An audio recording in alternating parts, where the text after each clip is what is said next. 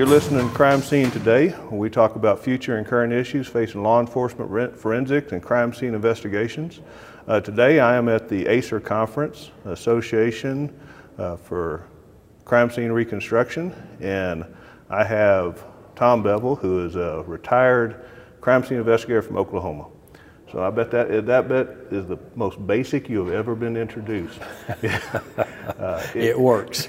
actually, if if you have been around crime scene, bloodstain, or honestly, even if you're a true crime junkie who watches all the documentaries, there is no way you have not seen uh, or heard about Tom Bevel. You've been around for years and testifying in courts around the world with your knowledge. Uh, certainly have expanded forensics and bloodstain and reconstruction and just made a, a huge impact to this industry and, and the discipline. Um, and, the, and certainly so, so proud to have you here. You are, I guess, the founder, the creator, the one who put it all together of, of creating ACER. Uh, and now we're many years down the road. It's grown into something so much larger. Uh, so uh, we'll start there. We'll start with uh, so how, how did ACER come about and, and sort of your history bringing this about? Well, you really have to back up a little bit to uh, the International Association of Bloodstain Pattern Analysts, which uh, I was one of the founders for that. Uh, I had originally thought of a Oklahoma chapter for the uh, bloodstain group, and ultimately was uh, planted the seed. Uh, why don't we consider an association that looks at all the disciplines in a reconstruction sense? and I uh, went ahead and uh, ran with that. So I guess starting with, uh, to, as you said, to back up a little bit, uh, IABPA, right? So that came before ACER.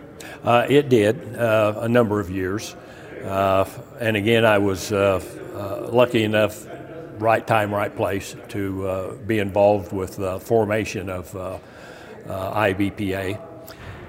And then ultimately, uh, I had thought about uh, a Oklahoma chapter of the Bloodstain Group, and uh, had the uh, kind of a seed planted in my mind that uh, maybe that was already established. So why didn't we go for something else? And that was uh, an association that considered all of the various disciplines that would assist in understanding what has taken place at the uh, incident uh, of the crime scene. And that led to uh, ACER.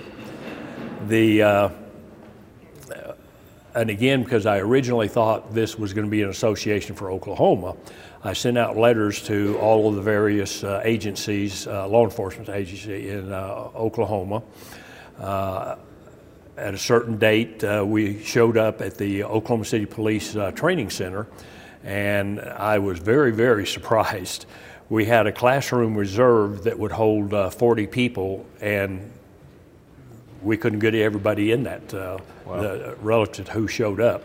And uh, there was uh, an adjoining classroom that had a divider wall that uh, was opened up, and we got everybody in. But then my next surprise was uh, just simply through word of mouth some people from Texas, four people from Texas, was at this association that was conceivably going to be for Oklahoma, right. uh, which is kind of confirming that there really is an interest in uh, what we were trying to uh, uh form uh, for this uh, reconstruction group.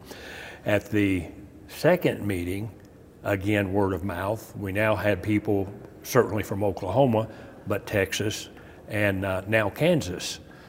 Uh, before we actually officially formed, I mean, all of this is Midwest, but uh, it was Oklahoma, Texas, Kansas, Nebraska.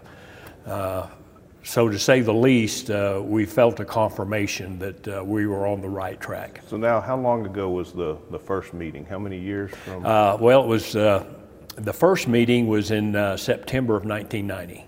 Okay. So, so many years ago that this has developed into what it is now. And, you know, one thing that, um, obviously we talk about different disciplines. You have fingerprint and bloodstain, shooting reconstruction, this type of thing.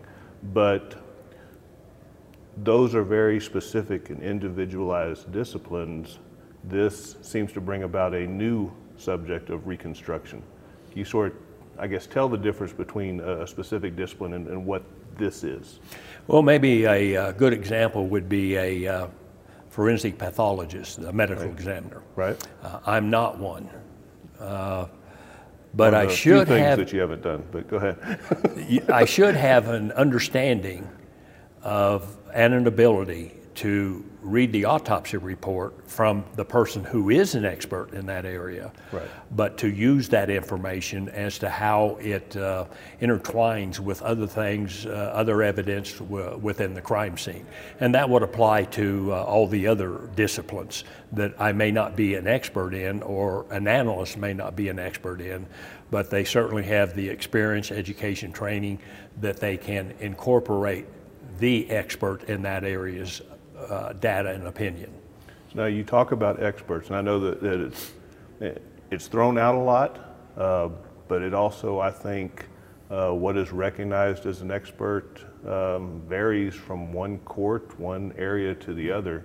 So uh, obviously, we certainly consider you an expert in bloodstain, all the many things you've done. What is sort of your definition of, of what you think it really should be? What level should you be at to be considered proficient and expert to give an opinion on those disciplines? Well, I think it would apply to all of the uh, different forensic uh, disciplines. Let's take uh, bloodstain pattern analysis. Uh, you can, in possibly all of the states in America, with one 40 hour course, be accepted as an expert because you have uh, more knowledge than the average layperson. And the judge can decide that, okay, you're an expert. Uh, in my opinion, and many others' opinion, a 40 hour course in bloodstain pattern analysis is uh, wholly insufficient. Just scratching the surface. Yeah, well, it, it literally is uh, scratching the surface. Uh, you need to go on to uh, take uh, additional advanced courses, and, and they're out there. Uh, a fabrics course, uh, because the substrate, the blood is affected dramatically differently from clothing to a real hard surface. you need knowledge about all of that that you do not get in the 40 hour basic course. Most of the basic courses, uh, from my experience, again, it's, it's, you, it's from the you've never seen this before. So we're going to show you how fluid dynamics and physics work. We're going to show you individual stains. And as much as we would love uh, for a crime scene to just have individual stains, totally separate from any other stain, uh, so that we could identify, that'd be great. But that's not what happens. And past the basic course, again, in the basic one, it, it's very cleaned up. I don't know another way to say, but it's cleaned up for identification and knowledge, so you get that, again, basic knowledge. Um, it's more the advanced, and, and I'm trying to remember back because it's been a while since I took one and two, but in the advanced is where you start mixing those and trying to identify this one on top of this one and that thing. In reality, uh, again, in my opinion, uh, the uh, basic bloodstain course, the goal is to make you aware and have an understanding as to what some of the bloodstains possibly means so that you properly document it. Uh, really, the proper documentation, photography uh, of a uh, crime scene, if it isn't done correctly, even an expert can't come in Sure. and uh, do anything with it. Uh, you're very much driven by the quality of the uh, data that is taken from the crime scene documentation wise.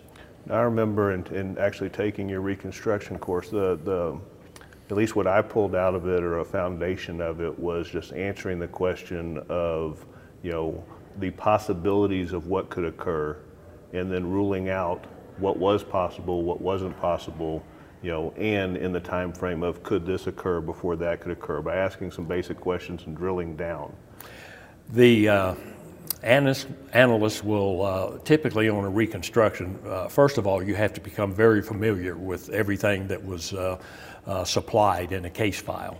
Uh, and then ultimately, you will identify investigative questions that would assist in understanding some portion of what has taken place. You will identify viable ways that it could occur. And the reason I emphasize that, uh, frequently, you know, especially the defense attorney will simply say, well, anything's possible, isn't it? And you can't rule anything out. Well, that's not true. Uh, within our uh, limited universe, uh, for example, I can't sit here at uh, 75 years of age having never been 40. So, do I need to consider that? No, it's not a viable uh, way that I uh, could be at this age currently. So, we exclude the non viable, concentrate on the viable ways uh, sift through the data that is germane specifically to that question. And uh, our goal, certainly if we can eliminate something, uh, you should do it. Right. But uh, ultimately, oftentimes you're only able to identify the best explanation of the viable ways that uh, you think it could have occurred. So now, in, in, narrowing that down, so you end up with a couple of possibilities. Um, I guess is in the documentation, I guess you just list this is possible, this is possible, um, and then if that in and of itself doesn't get to a point that's beyond a reasonable doubt, it, you just don't get there. Well, and that's probably one of the uh, best answers I've ever had in court was I don't know, right. because it was true. Right. Uh, you, some witnesses can kind of get. Uh, caught up with I'm the expert and uh, I should be able to identify something, and they try to explain something that there's really not a solid foundation for. And uh, you simply can't get caught up in that. Well, and I think that goes to what you're speaking of previously with that 40 hours of training. I think mm-hmm. receiving that 40 hours of, of whatever, but you know, speaking of bloodstain, that um, they I guess, feel as an expert, and then they get certified as an expert by this court, and then they get challenged with a question that's beyond their training, and instead of answering that way, is what usually leads down that bad path. Uh, that absolutely occurs, yes. You know, and you know, um, I, have spoke on on some previous uh, uh, podcasts and such as far as um, you know well, we had uh, Joe Bryan that we had talked about as far as, and actually you were you reviewed that case and such. Yes. That uh, again, making statements that uh, we're not qualified to make that lead to, you know, uh, an innocent person uh, being convicted, uh, or the possibility of an innocent person being convicted. That it, it always seems to be in those occasions that it's it's a lack of expertise, knowledge, and going in an area that you shouldn't, right? It, it is, and uh, ultimately, uh, you know, it's, it's not an expert's call to identify that a person is guilty or innocent. That's the jury's purview, right. and you certainly have to remember that. Uh, in uh, the case that uh, you was uh, referencing, uh, it had to do with the possibility of backspatter on the lens of a flashlight that supposedly right. was held at the time of the shooting. Uh, two experts disagreed on what you could say uh, about that, and I was one of them, uh, which is looking at it long after the trial had taken place. And it was my opinion that I couldn't exclude the possibility, which doesn't mean that it is right. Uh, backspatter. Uh, which is another way of saying that uh, I, I, don't know, but I can't exclude it. Right, right. It, it uh, has some criteria to it, but it, it, doesn't meet enough type of thing, right? Certainly, I mean, yes. Um, so, getting back to to ASER as this has grown um, into a, a, large membership and, and traveling around, and obviously, like today, we have workshops that they're they're doing 3D scanning and drone photography and stuff. I mean, this was not something going on in the 90s, right? It yeah. was not. so, so we, we have advanced massively, and, and I know that you still do a lot of uh, uh, professional counseling work in these cases and such. So how has that progressed throughout the years of the material that you did receive, the material you receive today, and how that helps with reconstruction? And the material you're referring to, uh, the documentation from the crime scene? Yes, yes. Oh my goodness, uh, it's, it's night and day. Uh, originally, on even a very serious, uh, complicated uh, murder, possibly even of multiple people, uh, you could maybe put everything in a standard uh, cardboard box uh, and it would fill maybe one fourth of it. As time has progressed, that's grown to one half of the box, and now it's not just the top of that box, it's multiple boxes. Uh, one case in uh, uh, Montgomery County, uh, Texas, they brought nine full boxes of documentation. You would never see that back early in my career. Well, I think that's when we look at uh, cold case, and we're trying to review cold cases now, and it's it's very easy to get in a mindset of why didn't they do this and why didn't they do that, and you know something they teach you early on in cold cases. You know, what they did then was not available. There wasn't the knowledge, there wasn't the training. So I mean, it's just it's what it is. Whatever's in the box is in the box, right? And Right. Uh, you know, we had the advances now. Um, so with these minds coming together, and, and I know one thing that stands out with Acer at the, at the uh, uh, conference, and you can speak about is the, uh, the last piece meeting that we do. Yes. And things that come out of that. So uh, tell us, I guess, that, that coming together. The uh, last piece is uh, inviting anybody, any of the members that are present to either present a uh, case or something that is uh, interesting uh, and also open up for the experts that are present for any input that they may have uh, in the way of uh, I have a question on this. Anybody uh, that can help me understand or contribute. And that's one of the uh, really great things about ACER, and you covered one of them. Uh, we now have yearly workshops that uh, are absolutely outstanding. Uh, the people that are teaching them are absolutely qualified and should be. Uh, and then the uh, other uh, thing that is uh, of a huge interest and benefit, and I've certainly used it myself, and that is contacting any one of the members who has a higher uh, understanding of some discipline than I do, and any of them that I've ever asked uh, or somebody that's asked me, everybody has been willing to sit down and uh, discuss, uh, offer, did you think of, uh, what about this? Uh, that is so invaluable uh, that we might not have that ability because we didn't know individual experts in certain disciplines, but we met them at uh, ACER conferences. It's one thing I, I, I think I've, I've noticed throughout the years is, you know, most people who process a crime scene have a general knowledge of all of the disciplines, so you can read that report, so you can understand. But they seem to always find one thing that they really, really like, right? Yes. You know, whether it's bloodstain, whether it's shooting reconstruction, whether it's photography, but they really get into that one thing. And, and I think that brings the point that you're talking about with ACERS. You have some extreme experts here in those specific fields that you can turn to and, and get that. And, you know, speaking of, of the last piece, we did that last night. And uh, Zach, one of the members, and, and I'm sure uh, he'll probably present further on his case, but he had presented a case last year that he was working on, and he was sort of at a dead end. And this is a cold case from um, 20 plus years ago. Right. Um, and in doing so, after his last piece, people came up to him and said, Hey, have you thought of this? Have you done this? And uh, in doing so, uh, they uh, went further into the DNA uh, availability. And he was able to bring back this year that they actually were able to make a match, find the suspect, get a warrant, and he is now in prison for the sexual assault of a child that, as of last year, was not solved.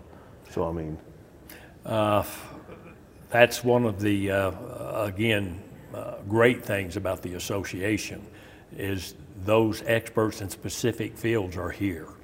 Yeah, I should And- say it's not. It wasn't just sexual assault. He murdered this child after sexually assaulting him. But Right. yeah, no, it, they are here. They're available. I have yet to run into anybody that. I think it's because of the passion for the field, right? I mean, um, you're with people that love doing the same things you do, and so you start that conversation. I, I don't know anybody that, that turns down that conversation or doesn't want to help.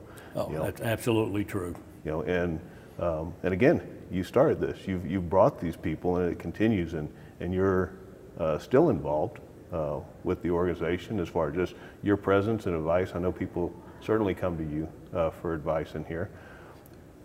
As the founder, I guess where would you like to see the next thing of this, or do you see sort of it just growing, or is there something else you'd like this to happen? Well, certainly we uh, hope that we continue to increase with uh, uh, membership to include uh, farther around the world than what it currently is, because it shouldn't be just a uh, U.S. uh, Right. association. So that's one of the things. Uh, and one of the uh, things that that would help us with is we don't all do everything the same way. Uh, I studied in uh, uh, England, and the way that they approach crime scenes is uh, considerably different than the way we were trained originally uh, to do it.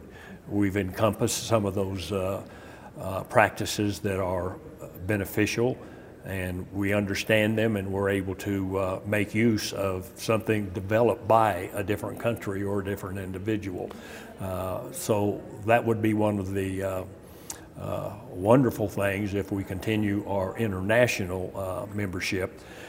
The association, uh, one of the reasons you commented that I'm still involved, and I've been a, a member of a number of different associations. And one of the things that I truly uh, am both proud of and uh, uh, like is that we don't have individual ego uh, striking at each other within the discipline uh, that, that causes disruption. Could we have that sometime in the future? Of course. Humans, that's always a possibility. But over the years, we have not had that. And I just so appreciate that everybody is almost a team working for the same thing without uh, being like fighting dogs against uh, your reputation or uh, discipline. Your advancement, not the advancement of the, the actual forensic community. Yes, absolutely. Right. Now, you touched on, and I'd be curious, I know you, you've testified around the world. Um, so, in speaking around the world, so obviously, you know, the, the science behind the things we do does not change, doesn't matter what part of the world you're in. But I'd be curious, what are, what are some things you've seen, whether it's difficulties or uh, better than or, or whatever from other areas of the world versus what we're used to? Well, a uh, unique experience that uh, I had was uh, testifying in a uh, Israeli uh, court. Everybody there spoke English, but everything had to be conducted in Hebrew. Okay. I don't speak Hebrew, Right. so they got a uh, interpreter, uh, but the interpreter kept incorrectly asking the question that was asked by the attorney, and the uh, they have three judges, and the uh, senior judge sits in the center, and uh, he would he got to where after she asked me the question, he would say, "Mr. Bevel." This is the question in English, and it wasn't the same that, that had Right. been given. Uh, the other interesting thing there is that you stand the entire time, whereas the uh, American courts we sit. Uh, Now, is it still like a box next to the judge, or are you like in? How, you're kind of uh, at one end between uh, the three judges and then the uh, two attorneys. Another thing that happened uh, on that trial, which uh, uh, I have a number of Jewish friends that uh, seems to run, they can become quite animated Okay. uh, in, in discussion, talking. And the defendant in Hebrew was, I mean, he just went crazy. Uh, and uh, I thought, in American court, you're going to be taken out. Right, you shut it down. Yeah. Right. Uh, and they let it go on, and uh, he was told to be quiet, and he ultimately was. And what he was doing was saying things about the uh, prosecutor as being lies, uh, and it was allowed. Uh, that may even have been a uh, mistrial uh, here in America. but I asked the, the attorney I was working for, what was he saying? And that's what he informed me that he was accusing the prosecutor of lying about various different things. And I thought, well, that was interesting. He wasn't accusing me, he was accusing her, and I was testifying. That's right. kind of strange. So now you talked about the judges. Do they have a jury system there? No. There is not? Well, in the higher courts, uh, there is a possibility that uh, I don't know about it, but I don't believe so. Uh, there's a senior judge and two additional judges who ultimately make the decision. They decide, and, and is it similar to ours where there's an innocent and guilt phase and then there's a, a sentencing, or is it all done as, as one, or do you know? I don't honestly know that. Uh, when I was done with my testimony, the following day I came home, and uh, that was the end of uh, my participation. So, do you think that in, in other countries are they? I, am sure, as far as economically, it depends on how up to par they are uh, versus U.S. Uh, forensics.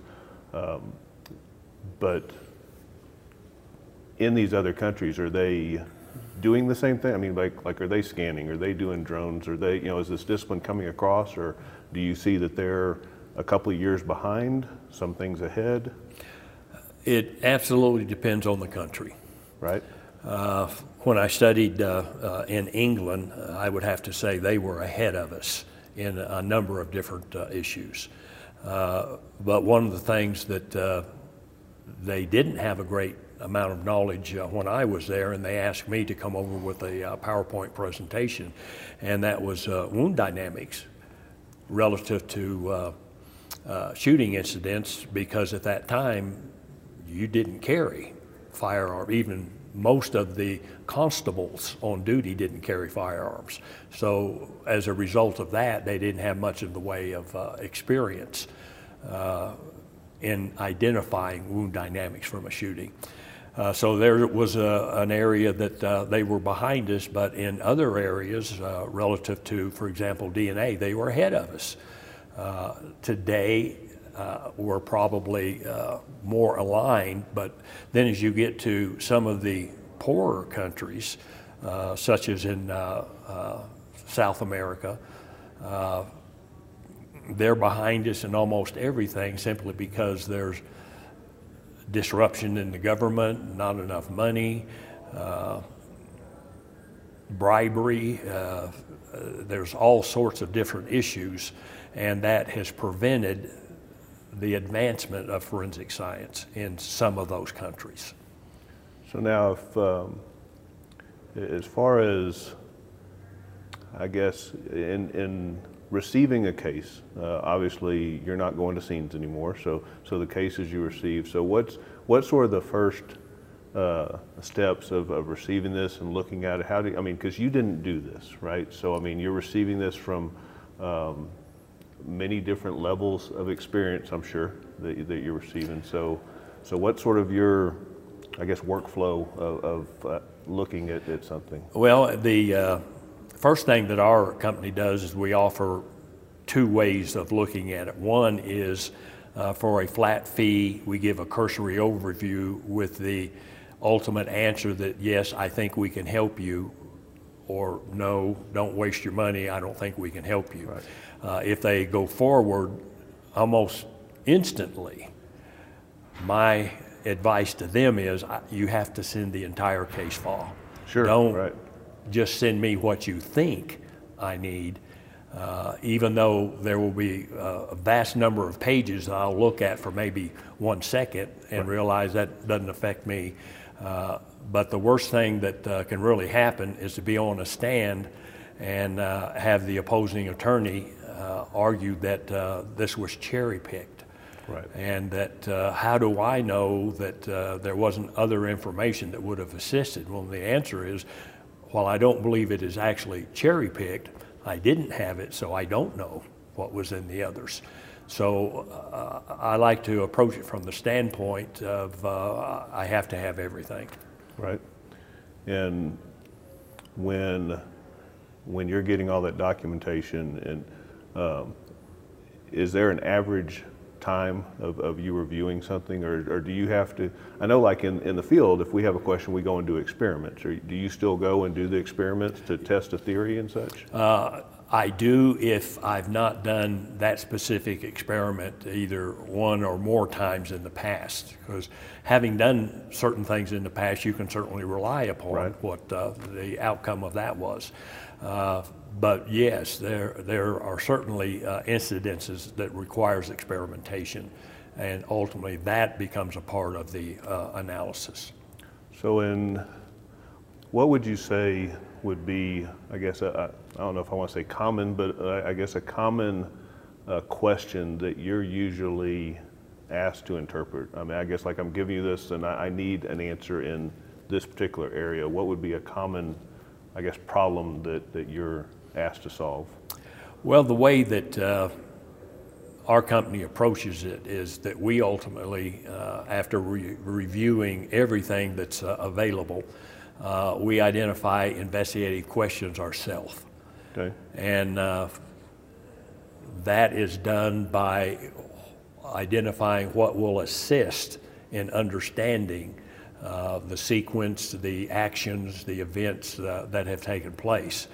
Uh, at the end of that, while we're not asking the person hiring us to delete or change anything, I generally ask, is there some other area that uh, you would like to have uh, analyzed and included in the report that I have neglected to look at?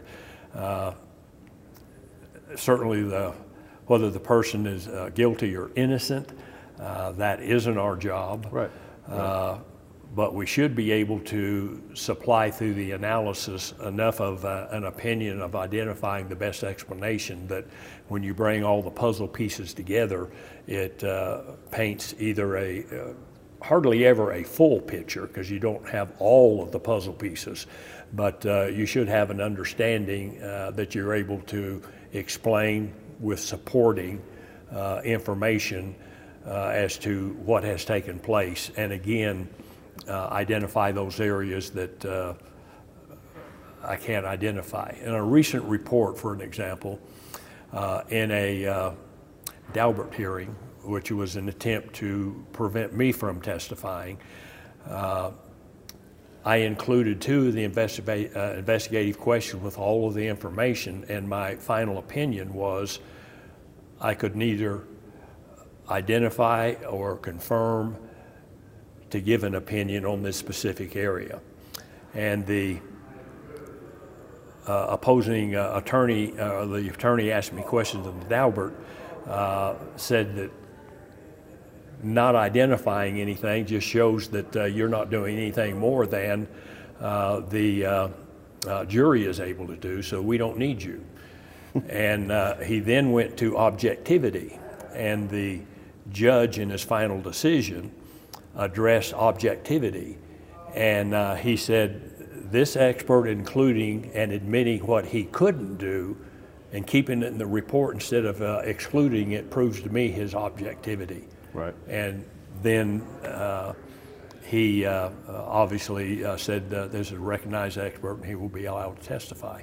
But uh, yeah, our uh, criminal justice system is so uh, amazing and diverse from even one state to another state, uh, which I would have thought when I got into testifying outside of my jurisdiction that everything's the same.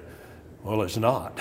I mean, I would even challenge it to be different from county to county in a specific state because you're, you're dealing with a judge who is interpreting their opinion of what should happen or not happen, be allowed, not allowed, and you know something that, that we discussed uh, before, and um, you know, in uh, innocent people going to jail or, or evidence getting in that shouldn't, or those type of things. It it seems to be a lack of experience, whether that's a lack of experience in the person presenting, whether it's in the prosecution, the defense, the judge, basically how it get past all of these checks and balances Uh, and again, I think you know there are rules certainly different from state to state, but I think interpretation also plays a factor just inside those areas.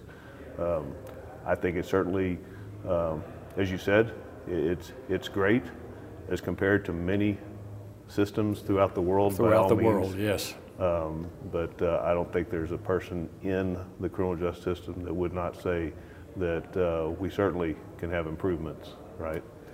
Yes. Uh, another uh, country that I lectured in didn't, didn't testify in, but was allowed to uh, kind of see the operations uh, within law enforcement was China. It's 180 degrees from what we do. Uh, and that is their system. You know, they work within it. Uh, but uh, they, some of the uh, officers showed me a reconstruction that they had done. And I then I asked the question so when you testify in court, uh, the other side has your report. Uh, and they said, no, we don't send our report anywhere. I said, well, Who, who reviews it? yeah. And I said, well, does the judge get it? He said, no. And I said, well, if the judge wants to get it, can they? He said, yeah, if they want it. Uh, but I was just thinking that who are you doing the reconstruction for? Right. If you, you're just writing it if no one, no yeah, one wants it. uh, and uh, the, the comment back was, uh, well, it's uh, furthering our understanding of what was there, the police, but we don't testify to it. Now, uh, they I'm don't- sure about that. They don't testify, they don't give it to anybody, so it's, it's a diary in a sense of what you did. Uh, and uh, uh, ultimately, the judge will decide. And if he wants it, he can have it, but no, they don't ask for it generally. Okay. So I know you, I say, came in early. I know there were a few before you uh, dabbling in, in the bloodstained discipline. Um, but uh, you, by all means, are one of the early um, pioneers to bring this forward, uh, and certainly one of the top names that ever comes up if you talk about bloodstain. So, from when you started uh, in bloodstained discipline, and I know it's been many years to talk to now, and the advances that have happened, but sort of going through that, um, what do you think have been some of the biggest things that led us to now that uh, have, have created to be a very solid and standard scientific method? One of the uh, first things, uh, my first class uh, was with uh, uh, Professor uh, Herb uh, McDonnell MacDonald. I've heard it pronounced both ways. Uh, and he taught it in a recognition of mechanism. And he originally had low, medium, and high velocity, and he associated low uh, velocity with drips, medium velocity with bludgeoning, and high velocity with uh, high speed machinery explosions or gunshots. Uh, but through time, uh, I and other people also recognized that there is quite an overlap between the sizes of the bloodstain from one to the other, and that you can have some that uh, looks like uh, high velocity from, uh, I'm sorry, a low velocity, it looks like a, uh high velocity, uh, and vice versa. And then the medium velocity has some of the low velocity and the high velocity type stains. He taught it that we would consider what is the majority of the stains, and then that is what would identify it. Today, uh, we don't attempt to identify the mechanism itself. Uh, we're identifying through observation what we see. And uh, Bevel Gardner uh, and Associates uh, developed a decision map that has uh, questions at this point, and uh, if the answer is yes, it leads here. If it's no, it leads here. And that's based upon the geometry and the pattern of the individual stain that ultimately does not lead to the mechanism that created it. So, and I know that, because I remember the, the chart and looked like a flow chart and, and such. Um, and I remember along the way in the past years, uh, really the only thing that's really changed is sort of definitions, right? We're trying to define, and, and I've seen y'all struggle. I've watched the meetings. I just I sit back with some popcorn and watch y'all go, and uh, uh, but that seems to be the the biggest. It's, which which honestly, I mean, it goes to, to research. Any type of research that's out there before they start, they have to define what does this mean that we're all on the same page, right? Right. So. Um, so where are we at now on, on, on the definition? Well, we have different associations that, uh, uh, for example, the American Academy of Forensic Science has identified their uh, list of definitions for bloodstain pattern analysis, and then there are some other groups. Uh, SWGStain, that I was a member of uh, before that ended and then went to another uh, group. Uh, we also worked on definitions and there was always a very lively debate yes. on uh, uh, some. Uh, one of the issues today, uh, at least in my opinion, and I've expressed it to some of these groups, is uh, a spurt or gush uh, that's come, being propelled with a heartbeat out from the body. one of the associations, associations has identified what that will look like if it is they don't say a strong heartbeat, uh, but if it is going in a close enough uh, distance to a vertical surface, that tends to uh, have spining effects and a blood flow. Uh, but if you now change that, the same spurt to where there isn't anything in front of it, it's just simply the floor, mm-hmm. that can almost look like uh, a cast off trail or uh, maybe even a drip trail. Uh, and the same thing uh, can apply because it's uh, uh, certainly pressure oriented in its dynamics. What will look, how it will look from a very strong first heartbeat to a person that's just about dead and it's a very weak heartbeat is uh, night and day. Yeah. But it is still each one of them are projected. So for that one definition, two of those uh, examples that I gave wouldn't fit the definition, uh, even though all three of them are spurts. Right, based on the, I guess, the pressure behind it and then the surface that it's hitting, or I guess the distance from. And, so. and obviously, uh, where the what where in the body the wound has uh, you know been exposed. So, what do you think as far as the the, and obviously getting everybody on the same page to speak the same language because obviously you're receiving reports from different people that are part of different organizations. So the idea is that y'all are, you know, when you read something, you're, you're understanding what they're trying to, to tell you. Uh, and certainly that does occur. Uh, in my personal opinion, uh, if a recognized expert uses a term different from mine, it doesn't really matter as long as I understand what their meaning right. is.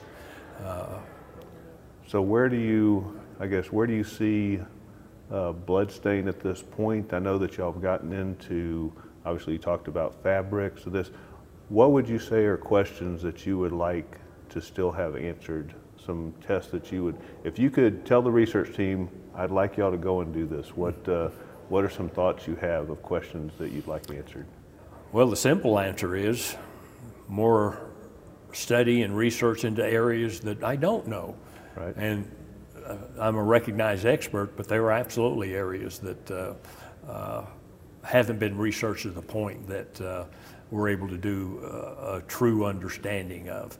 Uh, experimentation uh, well, in one example, there's an interesting uh, article in the uh, Journal of Forensic Science, or Journal of uh, Forensic Identification, which is the IAI publication relative to cast off. Uh, and uh, as everybody knows, cast off is some object, even if it was my hand, that has wet blood on it, and with movement that sends blood out away from the uh, blood-stained uh, fingers or where it's coming from. Uh, this article with high-speed uh, photography has identified some areas that uh, while Ross and I have argued it before, uh, it wasn't fully accepted. uh, by everybody uh, because we didn't have the experimentation, the high speed photography. And uh, this article, through doing that, uh, has validated what our, our thought process was. But until that was done, it was an argument between various people. So, so as always with, with all the sciences, right? It's more experiments, more replication to, to make it solid. And, uh, and obviously the end result, as, as we talk about, is so that we can make better determinations on what's happened on a violent scene uh, to relay back uh, to whoever needs this information, you know, uh, on putting the proper person in jail to try to identify the events that happened that obviously we weren't present for and trying to Exactly. you know trying to put together uh, because obviously the only person that that knows can't speak anymore you know Yeah, uh, exactly.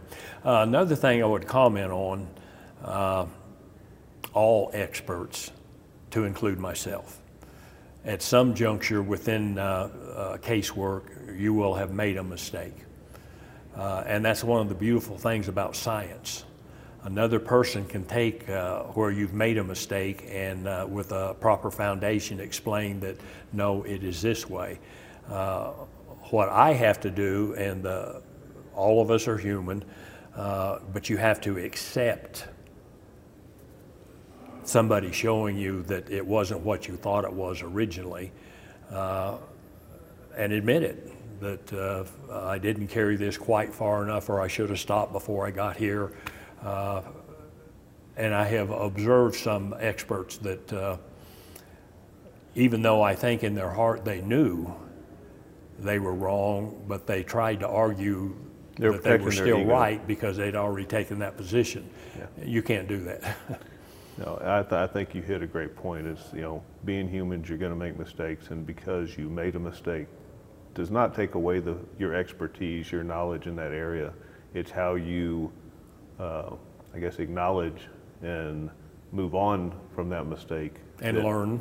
and, and learn for your future stuff that maintains your credibility as an expert to continue in that field.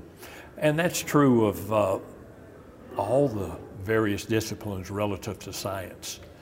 Uh, it, something may be believed, but through science, replicating, trying to duplicate, uh, will either confirm it or it will establish that no, that isn't correct. And that's the beauty of science. Well, as we wrap up, uh, I certainly, we have not talked much about it, and I certainly want to wrap up and give you uh, another uh, credit to the fact of along the way of you doing all these other things, uh, you created uh, Bevel Gardner and Associates, uh, not just for consultation, but for the fact of sharing y'all's knowledge and teaching. So, uh, talk about some of the courses that y'all have, what y'all are doing. I know you teach all throughout um, the U.S. with some great instructors that you've employed over the years. So, um, what uh, it's Bevel Gardner and Associates.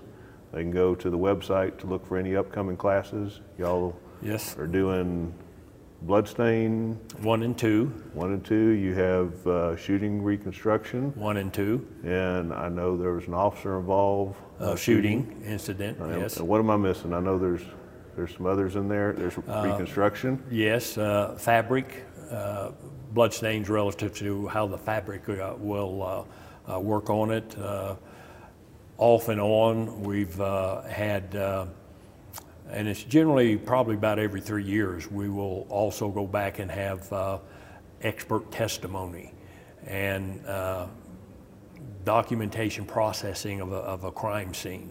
Uh, but the others that we've mentioned are uh, every single year, and we are absolutely very blessed as to the number of uh, uh, organizations, uh, individuals that help us set up uh, the courses.